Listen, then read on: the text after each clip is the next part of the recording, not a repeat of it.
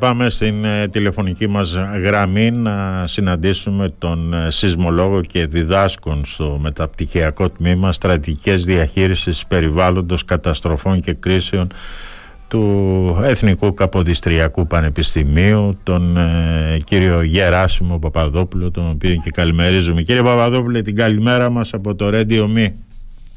Καλημέρα. Ε, να, να θυμίσω ότι έχω και μια εντόπια εκεί ιδιότητα. Είμαι μέλος του Συμβουλίου Διοίκησης του ΕΛΜΕΠΑ, του Ελληνικού Μεσογειακού Μα, Πανεπιστημίου. Μάλιστα. Άρα, άρα δεν είμαστε τόσο μακριά, είμαστε κοντά, παρακολουθούμε και τα γεγονότα στην Κρήτη και μέσω του Πανεπιστημίου και γενικότερα. Μάλιστα. Λοιπόν κύριε Παπαδόπουλε, αν και μιλάμε διαρκώς για την ε, κλιματική κρίση, δεν βλέπουμε στην Ελλάδα σχεδιασμούς για την ε, αντιμετώπιση ούτε των ε, πυρκαγιών αλλά ούτε και των ε, πλημμυρών. Έχει ξεκινήσει στην Ελλάδα μια σοβαρή συζήτηση για την κλιματική προσαρμογή; Θα πρέπει να σας θυμίσω, επειδή εγώ είμαι λίγο παλιότερος, ναι. ότι και πριν αρχίσει αυτή η περίφημη συζήτηση για την κλιματική κρίση, πάλι γινόντουσαν καταστροφικά φυσικά φαινόμενα στην Ελλάδα και πάλι δεν είχαμε προγραμματισμό και σχεδιασμό και δεν είχαμε και δεν είχαμε καν και μηχανισμό πολιτικής προστασίας. Δηλαδή το 1977 με 35 νεκρούς πλημμύρες μέσα στην Αθήνα, ναι. εγώ τα έχω ζήσει, ήμουν νεαρότατος επιστήμονας τότε και δίδασκα σε φροντιστήρια για να ζήσω και τα θυμάμαι. Ναι, ναι. Ε, δεν είχαμε ούτε πολιτική προστασία, δεν είχαμε όμως και καν συζήτηση για την κλιματική κρίση. Και αν πάμε και παλιότερα θα δούμε τα ίδια.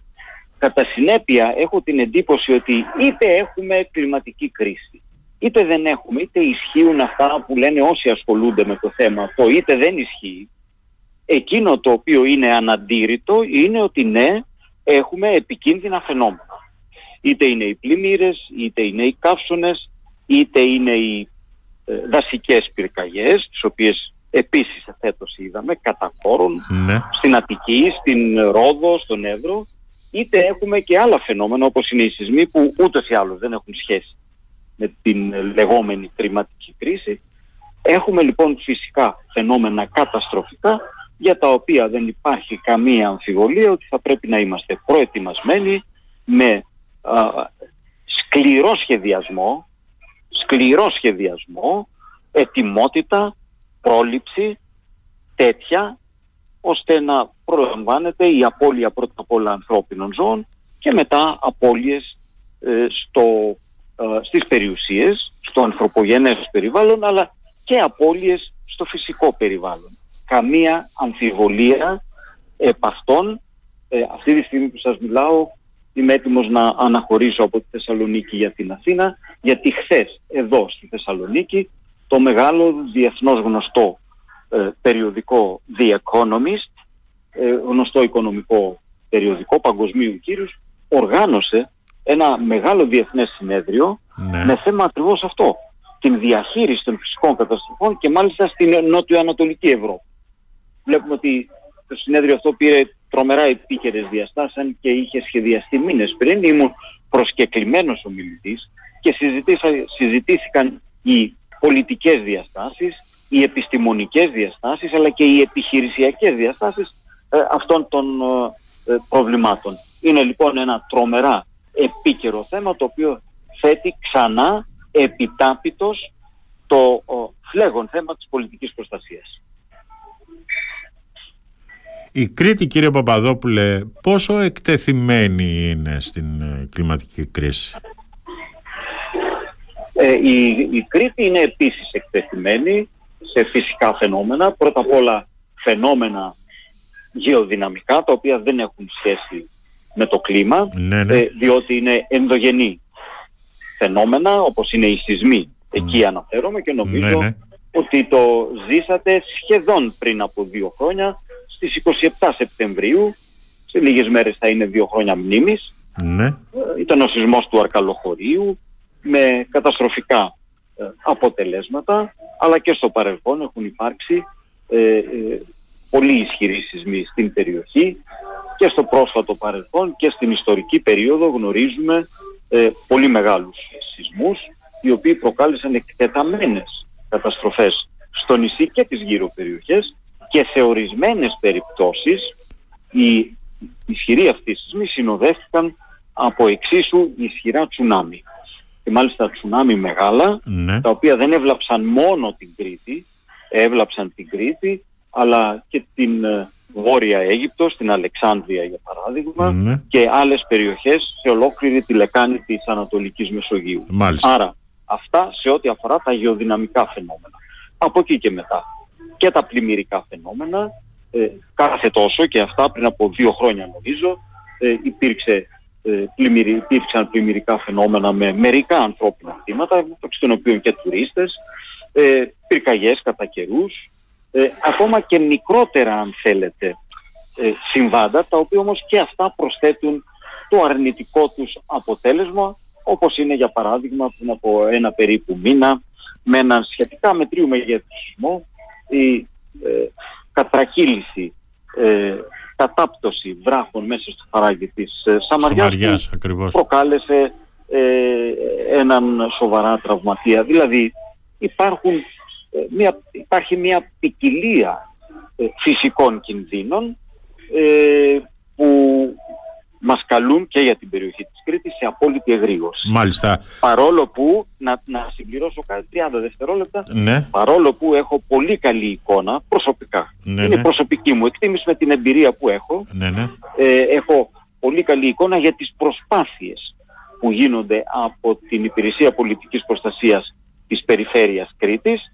Ε, επειδή όμως τίποτα δεν είναι τέλειος σε αυτόν τον κόσμο και σε αυτήν την υπηρεσία, νομίζω το αναγνωρίζουν και οι ίδιοι, χρειάζεται ακόμα μεγαλύτερη προσπάθεια, ακόμα μεγαλύτερη πρόοδος. Μάλιστα. Κύριε, ε, κύριε Παπαδόπουλε, πώς βρίσκεται αλήθεια την ε, σεισμική συμπεριφορά των ε, ρηγμάτων της Κρήτης τον ε, τελευταίο καιρό; Ε, να σας πω, ε, στην Κρήτη, ε, αλλά και στην υπόλοιπη χώρα, στην ε, ε, διετία 2020-2021, ε, είχαμε πολλούς ισχυρούς σεισμούς. Ναι. Ε, στην, Κρήτη, στην Κρήτη συγκεκριμένα, στις 5 Μαΐου του 2020 είχαμε έναν σεισμό μεγέθους 6,6 ε, νότια από την Ιράπετρα. Μεταξύ, ε, ε, πιο, πιο νότια και από τη Χρυσή, ε, την Ισίδα Χρυσή. Ε, ευτυχώς πέρασε χωρίς βλάβες ο σεισμός αυτός λόγω της απόστασης. Ο σεισμός ήταν μέσα στη θάλασσα. Ναι. Ε, ήταν όμως μεγάλο το μέγεθος, 6,6 Ναι. είχαμε τον ε, ε, το 2000 τέλη του 2019, τον ε, τέλη του Νοεμβρίου του 2019, είχαμε επίσης έναν ισχυρό σεισμό με ίος 6 πάλι στη θάλασσα δυτικά από τα Χανιά. Α, εάν έρθουμε πιο κοντά στο χρόνο, είναι ο σεισμός του Αρκαλοχωρίου, τον οποίο ανέφερα προηγουμένως, Ναι, ναι. ε, με μέγεθος 6 στις 27 Σεπτεμβρίου του 2021 και δύο εβδομάδες μετά στις 12 Οκτωβρίου του 2021 είχαμε και έναν σεισμό ε, στην θάλασσα πάλι νοτιοανατολικά από τη Ζάκρο με μικρές ευτυχώς βλάβες στη Σιτία λόγω του ότι και πάλι ε, Σωστά, σεισμός αυτός σωστά. μεγέθους 6,3 ήταν στη θάλασσα. Τι θέλω να πω, ότι τότε σε εκείνη τη διετία λοιπόν από τα τέλη του 2019 μέχρι τα τέλη του 2021 εκτονώθηκε μεγάλο ποσό σεισμικής ενέργειας Ναι. με ισχυρούς σεισμούς και στην Κρήτη αλλά και σε άλλες περιοχές της χώρας όπως στη Σάμο και αλλού Ναι, ναι. και στη Θεσσαλία και κατά συνέπεια μετά από τα τέλη του 2021 περνάμε μία περίοδο, κοντεύουμε δύο χρόνια τώρα πια, ε, η σεισμικής ησυχίας όπως λέμε. Ναι. Δηλαδή σεισμικής ησυχίας σημαίνει ότι δεν έχουμε ε, σεισμούς με σημαντικά μεγέθη. Κανένας σεισμός με μέγεθος από 6 και πάνω δεν έχει παρουσιαστεί στην τελευταία διετία σε ολόκληρη Ναι. τη χώρα, άρα και στην περιοχή της Κρήτης και επίσης κανένας σεισμός ή μάλλον πολύ λίγοι είναι οι σεισμοί με μεγέθη από γύρω στο 5,5 Μάλιστα. έως ε, Να μας λιγότερο από ανησυχεί ένα. αυτό κύριε Παπαδόπουλε; Κοιτάξτε, αυτό τι σημαίνει. Σημαίνει ότι λόγω της εκτόνωσης που υπήρξε τα 2-3 προηγούμενα χρόνια που το ανέφερα, Ναι, ναι. ε, τώρα έχει εκτονωθεί. Συσσωρεύεται όμως πάλι η σεισμική ενέργεια. Αυτό είναι μια διαδικασία συνεχής, γεωδυναμική Ναι, ναι. διαδικασία και εφόσον συσσωρεύεται η σεισμική ενέργεια, πάει να πει ότι στο κοντινό ή μακρύτερο μέλλον, δεν μπορώ να το ξέρω και κανείς δεν μπορεί να το ξέρει, αν θα είναι σε ένα μήνα, σε έξι μήνες, σε ένα χρόνο, θα έχουμε και πάλι μεγέθη ισχυρών σεισμών Μάλιστα. ε, στην, στον ελλαδικό χώρο, ενδεχομένως και στην Κρήτη. Ναι. Τι σημαίνει πρακτικά αυτό και ολοκληρώνω τη συγκεκριμένη φράση μου. σημαίνει ότι η διαδικασία της προετοιμασίας μας απέναντι στους μελλοντικούς επερχόμενους πρέπει να είναι συνεχής, δεν πρέπει να χαλαρώνουμε και να λέμε «Α, εντάξει τώρα δεν έχουμε σεισμούς, πέρασε ο κίνδυνος, όχι δεν ισχύει αυτό, ο κίνδυνος πάντα είναι εδώ και πάντα πρέπει να προετοιμαζόμαστε. Μάλιστα. Τώρα για να γυρίσουμε στις ε, πλημμύρες κύριε Παπαδόπουλε, να δεχτούμε ότι η Θεσσαλία χτυπήθηκε από μια πρωτοφανή κακοκαιρία. Δικαιολογούνται όμως αυτές οι απώλειες ζωών και οι ανυπολόγιστες ζημιές που θα στοιχήσουν βέβαια σημαντικά στην ελληνική οικονομία. Ε, δεν υπάρχει καμία αμφιβολία ότι το καταστροφικό γεγονός είναι μεγάλης εκτάσεως στη Θεσσαλία ναι. και ασφαλώς θα έχει πολύ μεγάλη επίδραση, ήδη έχει αρχίσει να έχει επίδραση ε, στην ε, συγκεκριμένη περιοχή, οικονομική επίδραση πέραν όλων των άλλων. Βλέπουμε ότι οι συνέπειες των μεγάλων φυσικών καταστροφών είναι πολυεπίπεδες. Πλήττουν την κοινωνία από ε, κοινωνική άποψη, από επιδημιολογική άποψη, από οικονομική άποψη, από όλες τις απόψεις. Και νομίζω ότι εμέσως θα δούμε οικονομικές συνέπειες και στον υπόλοιπο ελλαδικό χώρο. Νομίζω ότι ήδη το έχουν πει αυτό ε, πολλοί άλλοι που είναι πιο ειδικοί από μένα ναι, στα ναι. οικονομικά θέματα. Ε, θα υπάρξουν κάποια προβλήματα ενδεχομένως στην ευωδιαστική αλυσίδα, αλλά κυρίως στις τιμές. Ε, ε, νομίζω ότι ε, επειδή η Θεσσαλία είναι από τους μεγάλους σιτοβολώνες όπως λέμε ναι, ναι. Ε, της χώρας μας οι μεγάλες απώλειες που υπήρξαν θα επιφέρουν σημαντική επίπτωση τουλάχιστον αν όχι στο να υπάρξει μια σπανιότητα ειδών αυτό δεν μπορώ να το ξέρω αλλά σίγουρα θα υπάρξει περισσότερη ακρίβεια. Μάλιστα.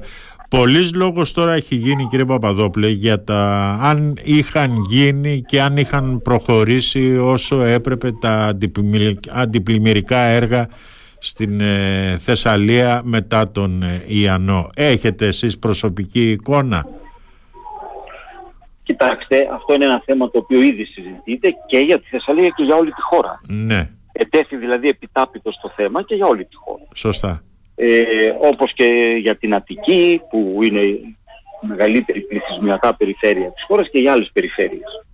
Ε, θέλω να σας πω ότι ε, οι αδυναμίες ξεκινάνε από παλιά. Οι αδυναμίες δεν ξεκινάνε σε μια νύχτα. Ε, δεν μπορεί σε αυτή τη χώρα να έχουμε χτίσει αλόγιστα παντού, χωρίς πρόγραμμα, χωρίς σχέδιο, χωρίς ε, σεβασμό ε, στους ε, κανόνες της φύσης και του περιβάλλοντος. Μπαζώσαμε ρέματα, εκτρέψαμε κήτες ποταμών.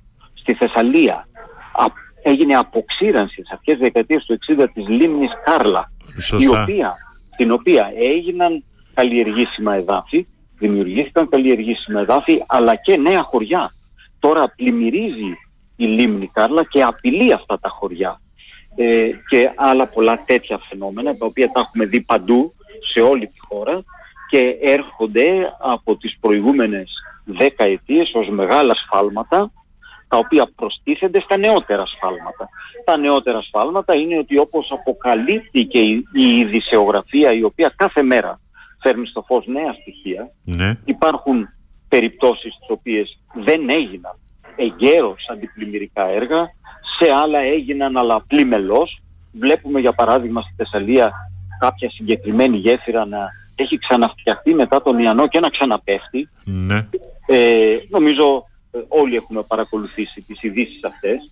Ε, κατά συνέπεια ε, ερχόμαστε, εντάξει, είπαμε στις προηγούμενες δεκαετίες τα σφάλματα, βλέπουμε και πιο κοντινά σφάλματα τώρα και το τρίτο, ε, πολύ ε, κοντά στο χρόνο ζήτημα είναι κατά πόσο υπήρξε έγκαιρη προειδοποίηση, ώστε τουλάχιστον οι κάτοικοι να μπορέσουν να προφυλαχθούν περισσότερο ε, από όσο μπορούσαν. Το θέμα αυτό είναι ε, πολύ δύσκολο να το σχολιάσουμε επιχειρησιακά, διότι δεν έχουμε όλα τα επιχειρησιακά δεδομένα. Μάλιστα. Το μου επιτρέψετε να σας πω ότι εκτός από τις επιστημονικές θέσεις οποίες έχω υπηρετήσει και υπηρετώ, έχω υπηρετήσει και εξακολουθώ να υπηρετώ και σε επιχειρησιακές θέσεις. Ναι. Και θέλω να πω και να το ξέρουν όλοι ότι η κριτική πάντα είναι πολύ εύκολη. Το να κάνουμε κριτική. Ναι. Ε, ε, ειδικά όμως σε τέτοια θέματα πρέπει να είμαστε πολύ προσεκτικοί στην κριτική που κάνουμε ε, διότι δεν έχουμε όλα τα επιχειρησιακά δεδομένα. Ε, να πω τι εννοώ πολύ σύντομα για να το καταλάβουμε όλοι γιατί μεθαύριο το 112 για παράδειγμα θα χρειαστεί να δώσει ειδοποιήσεις και στην Κρήτη ενδεχομένως σωστά, και αλλού σωστά, όπως, σωστά. όπως συνεχώς γίνεται έτσι δεν είναι; Σωστά. λοιπόν ε, λένε ότι υπήρξε προειδοποίηση της ε, μετεωρολογικής υπηρεσίας ότι θα πέσει πολύ νερό ναι το άκουσα και εγώ αυτό στις τηλεοράσεις ναι πράγματι υπήρξε αυτό ε, και ότι ε, το 112 δεν έδωσε έγκαιρη ε, ειδοποίηση στους κατοίκους ε, να φύγουν για να γλιτώσουν. Ε, ναι, του, του, ε, ειδοποιούσε το 112 να μείνει ο κόσμος στα σπίτια του. Αυτό λένε οι περισσότεροι κάτοικοι εκεί Ακριβώς. της ε, Θεσσαλίας. Ακριβώς. Ε, πρέπει να σας πω ότι διεθνώς είναι αυτή η οδηγία. Στην πλημμύρα δεν φεύγουμε από τα σπίτια. Σωστά. Μένουμε στα σπίτια. Ε, διότι ε, ας υποθέσουμε ότι δίδεται η εντολή φύγετε από τα σπίτια σας. Μάλιστα. Για να δούμε τι θα γινόταν. Άλλοι θα έφευγαν με τα αυτοκίνητα σε ολόκληρο το Θεσσαλικό κάμπο.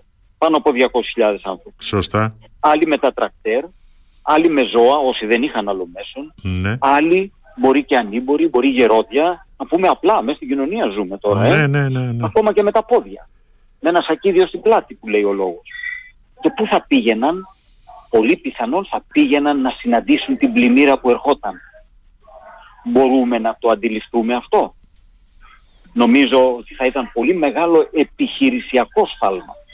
Δεν έχω ούτε εγώ όλα τα επιχειρησιακά δεδομένα, αλλά ειδικά στο θέμα αυτό θέλω να είμαστε όλοι, εγώ τουλάχιστον, να είμαι πολύ προσεκτικός και να μην κάνουμε την εύκολη κριτική, διότι δεν είναι καθόλου εύκολα τα πράγματα, να διαχειριστείς ανθρώπινες ζωές μέσω ενός λάθος ή ενός ε, σωστού μηνύματος ε, του 112. Μάλιστα. Κύριε Ε, Παπαδόπουλε, Κατά συνέπεια αυτό είναι Ναι, ένα ναι. μεγάλο μάθημα και για το μέλλον. πόσο επικίνδυνα είναι κύριε Παπαδόπουλε τα σπίτια αλλά και οι επιχειρήσεις οι οποίες κυριολεκτικά έχουν πνιγεί στο νερό; Αυτό είναι ένα πολύ μεγάλο κεφάλαιο και καλά κάνετε και το ρωτάτε διότι εδώ τώρα έχουμε το, την εξής ε, ε, εξαιρετική εννοώ ακραία κατάσταση. Ε, χιλιάδες σπίτια ε, βρίσκονται μέσα στο νερό επί μέρες ε, με ύψη νερού από ένα έως δύο έως τρία ή και περισσότερα μέτρα. Ναι. Ε, και καταστήματα βεβαίως. Αλλά κυρίως η μεγάλη πλειονότητα των κτίριων είναι τα σπίτια, οι, οι, οι κατοικίες των ανθρώπων, οι περισσότερες από τις οποίες, ειδικά σε αυτή την περιοχή, δεν είναι με αντισυσμικό κανονισμό φτιαγμένες, με οπλισμένο σπυρόδεμα, είναι από άργυλο, από πλήνθες. Σωστά. Ε, η, η άργυλος είναι ένα καλό υλικό, δεν κακό υλικό όταν είναι ξερή. Όταν όμως υγρανθεί γίνεται ένα πολύ πολυστηρό και μη ανθεκτικό υλικό και γι' αυτό ήδη έχουμε δει και φωτογραφίες αλλά ακόμα και βίντεος με σπίτια τα οποία καταραίουν. Μάλιστα. Λόγω ακριβώς του ότι από διαβρώνεται πάρα πολύ γρήγορα η άργυλος και δεν αντέχουν τα σπίτια. Όταν λοιπόν φύγουν, ε, κάποια στιγμή θα φύγουν τα νερά, ε, θα πρέπει να γίνει με πολύ μεγάλη προσοχή και σχολα- σχολαστικότητα ο έλεγχος στατικής επάρκειας των κατοικιών και να δοθούν οι σωστές οδηγίες στους κατοίκους όπως κάνουμε και μετά από σεισμό. Ποιος μπαίνει, ποιος δεν μπαίνει Σωστά, στο σωστά. σπίτι του ε, ε, ή ποιος θα μπει αφού πρώτα γίνουν επισκευές. Ε, είναι λοιπόν ένα ε, επίσης πολύ σημαντικό ε, θέμα αυτό και το έχουμε δει με τις αναλογίες που ισχύουν βέβαια και μετά από σεισμούς. Μάλιστα.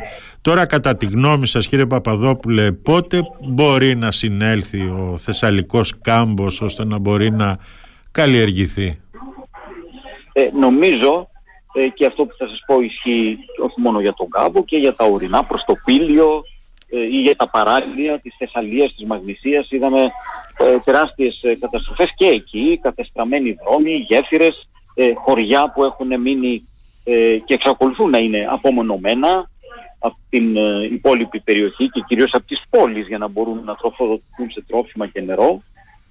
Ε, νομίζω ότι αυτό θα γίνει σταδιακά.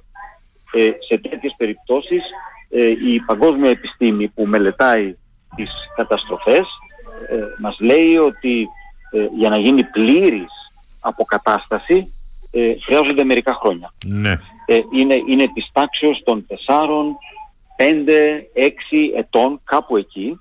Ε, δεν μπορούμε να το προσδιορίσουμε με ακρίβεια. Εξαρτάται ε, με την ε, ταχύτητα και αποτελεσματικότητα με την οποία ο κρατικός ε, μηχανισμός και όλες οι υπηρεσίες θα κάνουν όλα εκείνα τα απαραίτητα βήματα που χρειάζεται ε, ώστε να ε, αποκατασταθούν ε, σταδιακά οι περιοχές. Θα γίνει σταδιακά σε ένα χρονικό ορίζοντα μερικών θα έλεγα ετών. Μάλιστα. Ε, τώρα το μερικών μπορεί να είναι 3, 4, 5. Μάλιστα. Ε, εκεί, εκεί κυμαίνεται ε, από την παγκόσμια στατιστική των καταστροφών ανά τον κόσμο. Χωρίς να αποκλείεται βέβαια ένας νέος ε, Ντάνιελ το χειμώνα. Ε, μπορεί να μην είναι Ντάνιελ με την έννοια το, του, του τόσο μεγάλου ύψους βροχής που ναι, ναι. παρατηρήθηκε αλλά σίγουρα χωρίς να αποκλείεται, έχει απόλυτο δίκιο ε, άλλες έντονες βροχοπτώσεις στην Α ή στη Β περιοχή της Θεσσαλίας ή και σε ολόκληρη τη Θεσσαλία και βέβαια και σε άλλες περιοχές της χώρας ε, και να δημιουργηθούν επιπλέον προβλήματα. Μάλιστα. Διότι στην ουσία το φθινόπωρο και ο χειμώνας τώρα αρχίζουν σιγά σιγά. Μάλιστα. Τώρα κύριε ε, Παπαδόπουλε, η πολιτική προστασία που έχει σήμερα η Ελλάδα, βλέπετε θέλω να σας κάνω όσο γίνεται περισσότερες ερωτήσεις. Καλά κάνετε. Γι' αυτό και σας διέκοψα. Είναι ναι, είναι Δηλαδή προσπαθώ να εκμεταλλευτώ την εμπειρία και την ε, γνώση σας. Η πολιτική προστασία λοιπόν που έχει σήμερα η Ελλάδα έχει προσαρμοστεί και έχει εξυγχρονιστεί στα δεδομένα της κλιματικής ε, κρίσης. Φέτος είδαμε ας πούμε πολυήμερες καταστροφικές πυρκαγιές, Τώρα έχουμε τις ε, πλημμύρες, βρίσκεται ότι ο συντονισμός από το κράτος για την αντιμετώπιση αυτών των ακραίων φαινομένων είναι αυτός που πρέπει. Ε, πάλι θα πρέπει να δούμε λίγο πίσω. Για πρώτη φορά στην Ελλάδα ο θεσμός της πολιτικής προστασίας εισήχθη το 1995. Ναι. Είναι πολύ πρόσφατα δηλαδή. Πολύ πρόσφατα σε σχέση με άλλες χώρες.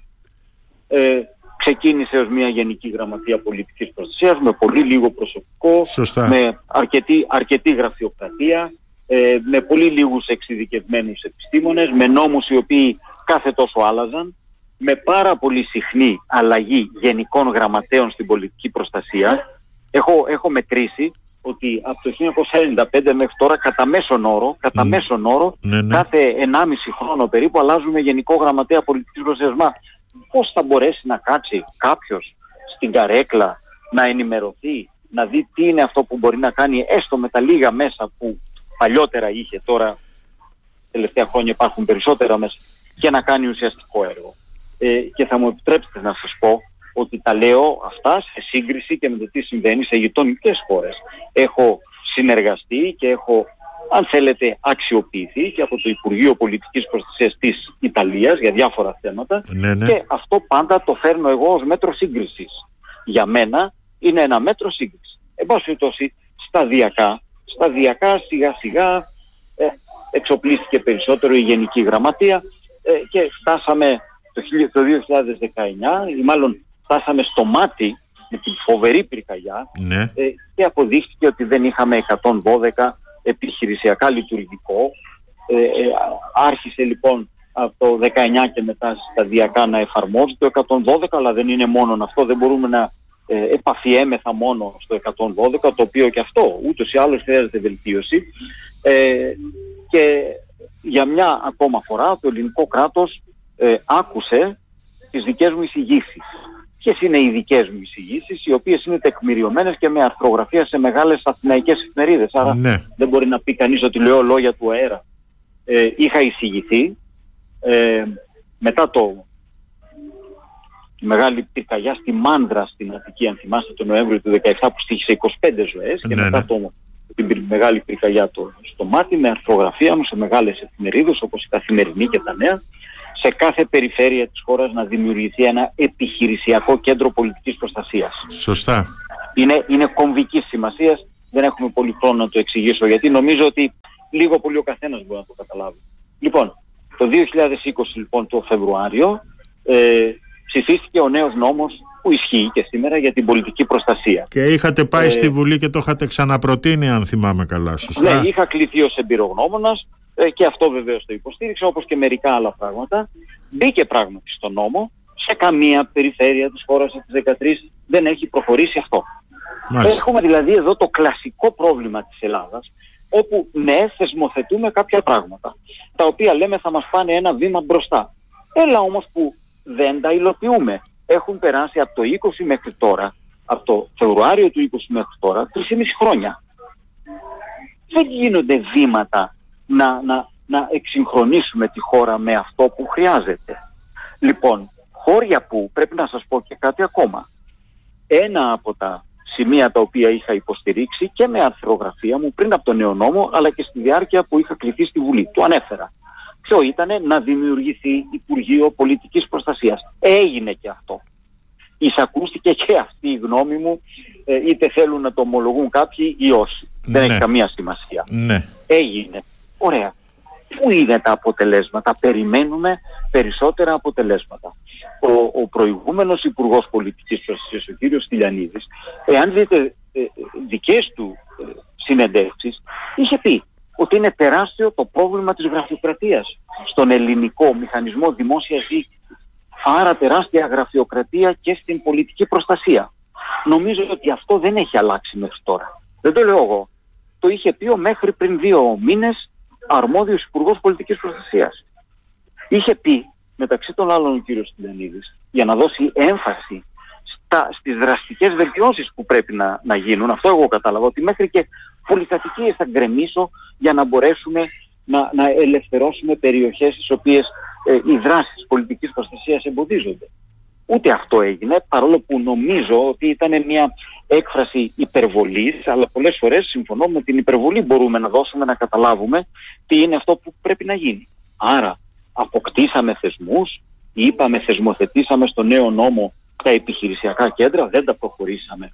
Δημιουργήθηκε εδώ και ε, από το, το καλοκαίρι του 2021 ε, το Υπουργείο Πολιτικής Προστασίας και Κλιματικής Κρίσης έκλεισε δύο χρόνια.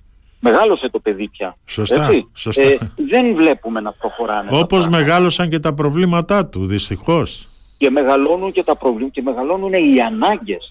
Μεγαλώνουν τα προβλήματα τα οποία καλείται να λύσει. Δεν λέω ότι δεν γίνεται προσπάθεια. Ναι. Δεν λέω. Δεν, δεν είμαι μηδενιστής και κανείς δεν πρέπει να είναι μηδενιστής. Πρέπει όμως για μια ακόμα φορά πριν καταλάβουμε τι μας έχει συμβεί λένε και καλά κάνουν και λένε ξέρετε να ξανατεθεί το θέμα της πολιτικής προστασίας επιτάπητος. Για να τεθεί επιτάπητος πρέπει με ειλικρίνεια να δούμε τι είναι αυτό που δεν έχει πάει καλά μέχρι τώρα. Μπορούμε να τα αναγνωρίσουμε. Μπορεί αυτός ο νόμος του 2020 που σας τον προανέφερα το Φεβρουάριο του 2020 τον Μάρτιο, ένα μήνα μετά, λόγω της πανδημίας ανεστάλλει περίπου το 50% των άρθρων του νόμου και ακόμα το 50% των άρθρων του νόμου βρίσκονται σε αναστολή. Μάλιστα. Προκαλώντας και μια μεγάλη σύγχυση στις, σε, σε, όλη την ραχοκοκαλιά του, ε, ε, του, του, μηχανισμού δημόσιας διοίκησης στη χώρα, στις περιφέρειες, στους δήμους, ε, στους οργανισμούς, στις υπηρεσίες που καλούνται να εφαρμόσουν αυτή την νομοθεσία. Διότι πρέπει κάποιος να βλέπει τι πραγματικά ισχύει από εκείνο το νόμο, τι έχει τεθεί σε αναστολή, άρα τι ισχύει από τους προηγούμενους νόμους. Νομίζω ότι έτσι δεν γίνεται δουλειά για την πολιτική προστασία. Είναι, είναι ένα, ένας, μια φοβερή λερναία ύδρα, πάμε να ε, κόψουμε το ένα κεφάλι και βγαίνουν άλλα δέκα. Μάλιστα. Αυτή είναι μια εικόνα που μπορεί κάποιος να δώσει και αν μου επιτρέπετε κάτι ακόμα δεν είναι και θέμα, ξέρετε, μόνο εξοπλισμού. Κάθε φορά ακούω μετά τις πυρκαγιές να λένε «Α, θα πάρουμε άλλα 10 ελικόπτερα, θα, πάμε, θα πάρουμε δεν, ξέρω άλλα συστήματα τέτοια». Ναι, όλα αυτά τα συστήματα είναι συστήματα καταστολής. Δηλαδή, αφού ξεκινήσει η πυρκαγιά, ξεκίνησε η πυρκαγιά να την καταστήλουμε. Στο προληπτικό στάδιο τι κάνουμε, δεν έχουμε ουσιαστικά βήματα στο προληπτικό στάδιο. Ποιο είναι το προληπτικό στάδιο, η συνεχής διαχείριση του δασικού περιβάλλοντος, των δασών, Σωστά. η διαχείριση με τρόπο τέτοιο που να λύνει προβλήματα και άλλα προβλήματα του δάσους και της ε, επαρχίας που είναι γύρω από το δάσος, των χωριών, των πόλεων, των κομμοπολών, αλλά και το πρόβλημα της δάσοπροστασίας. Είναι τρομερά μεγάλο κεφάλαιο το θέμα της ε, ε, διαχείρισης ε, του δάσους. σε δύο εβδομάδες από τώρα έχουμε ένα μεγάλο συνέδριο στην Αθήνα, το οποίο το λέμε Safe Attica 2023, το διοργανώνουμε σε συνεργασία με την περιφέρεια. Ναι. Και θα συζητήσουμε μεταξύ των άλλων όλα αυτά τα θέματα. Έρχονται άνθρωποι από την Ελλάδα, από όλες τις περιφέρειες και η περιφέρεια Κρήτης εκπροσωπείται. Ναι, ναι. Πάντα, πάντα κάθε χρόνος στη συνέδριά μας θα έρχεται η περιφέρεια Κρήτης προς τιμήν της. Ε, λοιπόν, ε, και με σημαντική συμβολή από επιστήμονες από την Αμερική, από την Γερμανία, από τη Σουηδία, ε, να συζητηθούν όλα αυτά τα πράγματα και ιδίως να συζητήσουμε τις νέες τεχνολογίες που μπορούν να βοηθήσουν στα θέματα της ε, πολιτικής προστασίας. Ακόμα ε, και, η τεχνητή ναι. νοημοσύνη φαντάζομαι. Ακόμα και η ακριβώς την ανέφερα εχθές ε, στο συνέδριο που έγινε εδώ που διοργάνωσε στη Θεσσαλονίκη ο Economist. Αυτή ήταν η εισηγητή μου, ε, θέλοντας να δώσω έμφαση στις ε, νέες προόδους της επιστήμης που μπορούν ε, να συμβάλλουν ε, στα θέματα αυτά. Ε, και δεν σας κρύβω ότι είμαι ευτυχής που έτυχε εφέτος ε, να διοργανώνουμε το συνέδριο αυτό στην Αθήνα, το SAFE Attica, γιατί κάθε χρόνο το διοργανώνουμε και σε άλλη πόλη της χώρας, γιατί θέλουμε όλες οι περιοχές της χώρας να ενισχύονται από αυτή την άποψη. Και λέω χαίρομαι γιατί με βρίσκει σε μια περίοδο που είμαι και υποψήφιος ε, περιφερειακός σύμβουλος με την ε, μια παράταξη ε, οικολογική συμμαχία λέγεται. Μάλιστα. Ε, δεν θα μπορούσε νομίζω ένας επιστήμονας της δικιάς μου ειδικότητας να δει τα πράγματα διαφορετικά από ό,τι τα βλέπει το οικολογικό μάτι. Μάλιστα. Δηλαδή, πολύ απλά, ναι. δηλαδή με βάση τους νόμους της φύσης, με βάση τους νόμους του περιβάλλοντος, να κάνουμε την ανάπτυξή μας, αλλά με σεβασμό, γιατί μεθαύριο θα τα πληρώνουμε δεκαπλάσια. Μάλιστα. Κύριε Παπαδόπουλε, τώρα στη Θεσσαλία. Κύριε Παπαδόπουλε, οι υποδομές που διαθέτει η χώρα μπορούν να ανταπεξέλθουν σε αυτές τις ακραίες καταστάσεις ή θα πέσουν θύματα των ε, κακοτεχνιών και, το, και του πάρτι που κάνουν οι εργολάβοι γενικά στην Ελλάδα; Νομίζω ότι ήδη αυτό που έγινε στη Θεσσαλία απαντάει από μόνο του ναι. στο ερώτημά σας. Με γέφυρα ε, τριών ετών να, να πέσει πάλι. Ναι βέβαια και άλλες. Και, άλλες. Και ε, δρόμοι ε, πιο κεντρικοί, επαρχιακοί, αγροτικοί καταστράφηκαν πλήρως. Θα πει κάποιος ακραίο το φαινόμενο, ναι. Η, η, η, η, επιστημονική άποψη, ξέρετε, και είναι όχι μόνο η δική μου, όλων των επιστημονών, ότι όταν σχεδιάζουμε και κατασκευάζουμε, υλοποιούμε έργα, τέτοια υποδομές θα πρέπει να τα κατασκευάζουμε παίρνοντας υπόψη μας το ακραίο σενάριο. Όχι το μέτριο σενάριο. Σωστά. Το ακραίο σενάριο επιφέρει και μεγαλύτερο κόστος. Δεν υπάρχει καμία αμφιβολία. Όμως το μεγαλύτερο αυτό κόστος προσφέρει μεγαλύτερη ασφάλεια και για τους πολίτες και το ίδιο το έργο.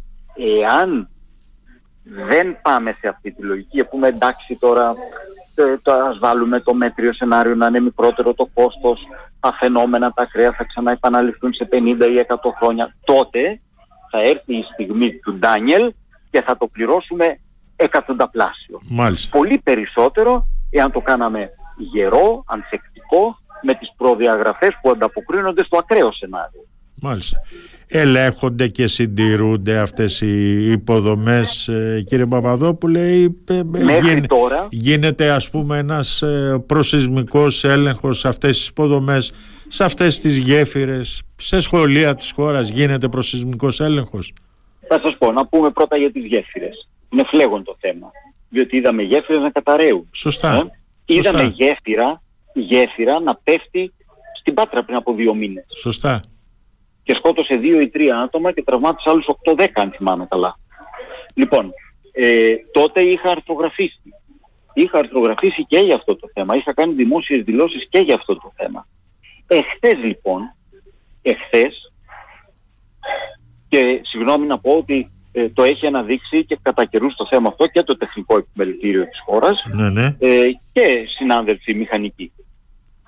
Εχθές μίλησε στο συνέδριο και ο ο, ο νέος Υπουργός Υποδομών και Μεταφορών, ο κύριος Σταϊκούρας, ο οποίος εξήγηλε ότι δημιουργείται μητρό, εθνικό μητρό γέφυρων σε όλη τη χώρα ναι. και θα ξεκινήσει σταδιακά ένα πρόγραμμα για τον τακτικό τους έλεγχο κλπ. Εάν προχωρήσει αυτό θα είναι πράγματι ένα βήμα. Μέχρι τώρα όμως δεν έχουν γίνει έλεγχοι στις γέφυρες. Δεν γίνονται έλεγχοι. Το λέει το Τεχνικό Επιμελητήριο επισήμως και είναι πολλές οι γέφυρες σε όλη τη χώρα και πολλές από αυτές είναι παλιές μικρές μεγάλες. Άρα είναι και αυτό ένα πάρα πολύ σημαντικό ζήτημα. Τώρα, ο προσυσμικός έλεγχος, ιδίως των σχολείων, των νοσοκομείων, αλλά και άλλων δημόσιων κτηρίων, αλλά προτεραιότητα δίδεται ασφαλώς στις σχολικές μονάδες και στις νοσοκομιακές μονάδες, Ναι, ναι. είναι επίσης ένα μεγάλο ζήτημα.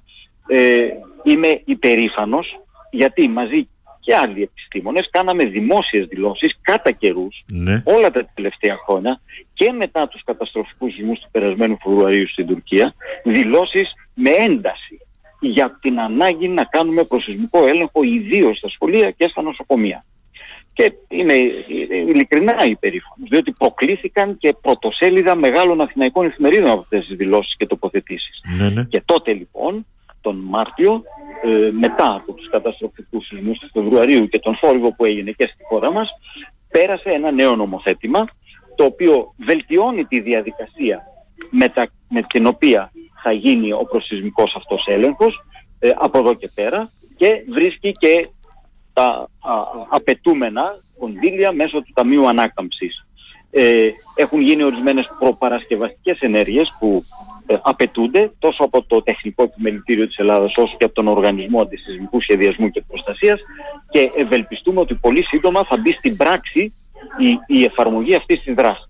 Προσυσμικός έλεγχος σε όλα τα δημόσια κτίρια της χώρας με έμφαση και προτεραιότητα στα σχολεία και στα ε, νοσοκομεία της χώρας. Ε, θα είναι πάρα πολύ σημαντικό και είναι ένα ε, ε, επιβεβλημένο μέτρο. Θα πρέπει να επιταχυνθεί με βάση τις νέες διατάξεις και τη, τα νέα χρηματοδοτικά εργαλεία. Μάλιστα. Και να σας πω και κάτι ακόμα, ε, ήδη, ε, επειδή σας είπα προηγουμένως ότι είμαι και στο Συμβούλιο Διοίκησης του Ελληνικού Μεσογειακού Πανεπιστημίου, Ναι, ναι. ε, θέλω να σας πω ότι και ο, ο πρίτανής μας, ο, ο, ο, ο κύριος Νίκος Κατσαράκης και όλο το Συμβούλιο Διοίκησης έχουμε ήδη ε, αποφασίσει να προχωρήσουμε όσο το δυνατόν συντομότερα στον προσυσμικό έλεγχο και των πανεπιστημιακών κτηρίων ναι. ε, και ήδη ε, ξεκινάμε τις διαδικασίες εκείνες που απαιτούνται να έρθουμε σε επαφή ε, με τον Οργανισμό Αντισυσμικού Σχεδιασμού και Προστασίας ώστε να προχωρήσουμε τον προσυσμικό έλεγχο και στα ε, πανεπιστημιακά κτίρια. Μάλιστα. Λοιπόν, κύριε Παπαδόπουλε, σας ευχαριστώ πάρα πολύ για αυτή την ε, Και εγώ συζήτηση. ευχαριστώ, ε, συγγνώμη αν φάνηκα έτσι πολύ λαλίστατος, ε, νομίζω ότι μπορούμε ώρες να συζητάμε για τα θέματα αυτά, διότι είναι θέματα που αγγίζουν, όπως είπαμε στην αρχή της συζήτησής μας, την κοινωνία σε όλα τα επίπεδα Μάλιστα. και σε όλη τη χώρα. Κύριε Παπαδόπουλε, θα ήταν χαρά Ελπίζω μου με μια άλλη συζήτηση θα συμπληρώσω. να τα ξαναπούμε και την επόμενη φορά να τα ξαναπούμε και κοντά εδώ στο να στούντιο είστε του καλά. Ρεντομή. Να είστε καλά και νομίζω ότι,